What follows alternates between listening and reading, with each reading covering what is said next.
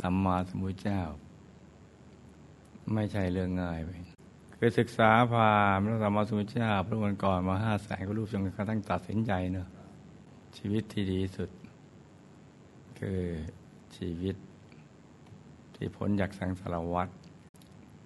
ต้องไปสู่อายตนะนิพพานแต่เห็นต้นแบบของพระสัมมาสัมพุทธเจ้า500,000 กว่าพระองค์อยากเป็นอย่างพระองค์บ้าง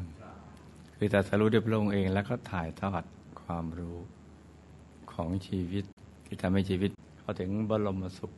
ได้เพราะฉะนั้นใครทำลายพระศาสนาคือทำลายความรู้ของพระสัมมาสัมพุทธเจ้า